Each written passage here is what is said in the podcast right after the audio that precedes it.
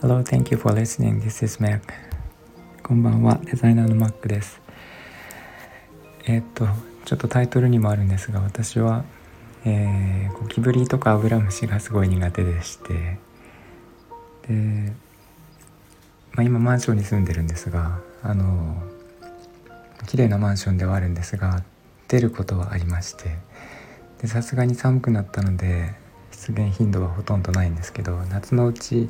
そうですね今年の夏は2回見たことがありまして。で、えーまあ、私今一人なのでその対処しないといけないんですけどなかなかこう、えー、まず体が動かないっていうのと逃げてしまったりとかするんですけどあとは、うんと、殺虫剤を買ってなくてなんか他のもので代用したりとかするんですけど、えー、なるべくそのまま、えー、外に出したい と思ってましてあのちょっと無駄な摂取はしたくないとかいうのもあるんですけど、えー、そんなので毎回苦労するんですけど幸いなことに2回とも、えー、それに成功しましてえっ、と外に逃がしてあげました。なんとかそれがうまくいったんですけど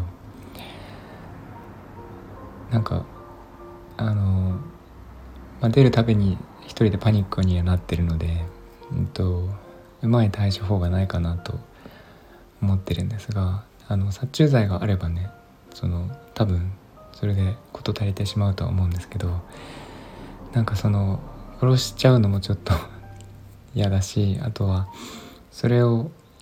えっ、と処理するのもすごい嫌なんですね。で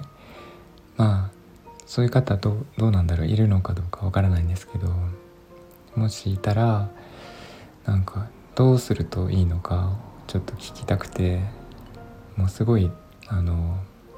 こんな雑談レベルの話なんですけど、えー、ちょっと皆さんにうまい方法を伺いたくて今日話をしてみました。うんとゴキブリとかねそういうものに限らずなんですけどえっ、ー、とこういてほしくない昆虫とか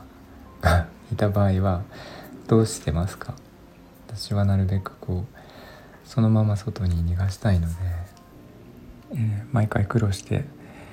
なんとか方法を探してるんですがいい方法があったら教えてください。えー、ということで、えーと、いつも聞いていただいてありがとうございます。今日はこんな話題ですみません。えっ、ー、と今日はここまでにしたいと思います。えっ、ー、とみんなが優しくありますように。Thanks for listening and I hope this episode will warm me up just like a blanket. Thank you. Good night. おやすみなさい。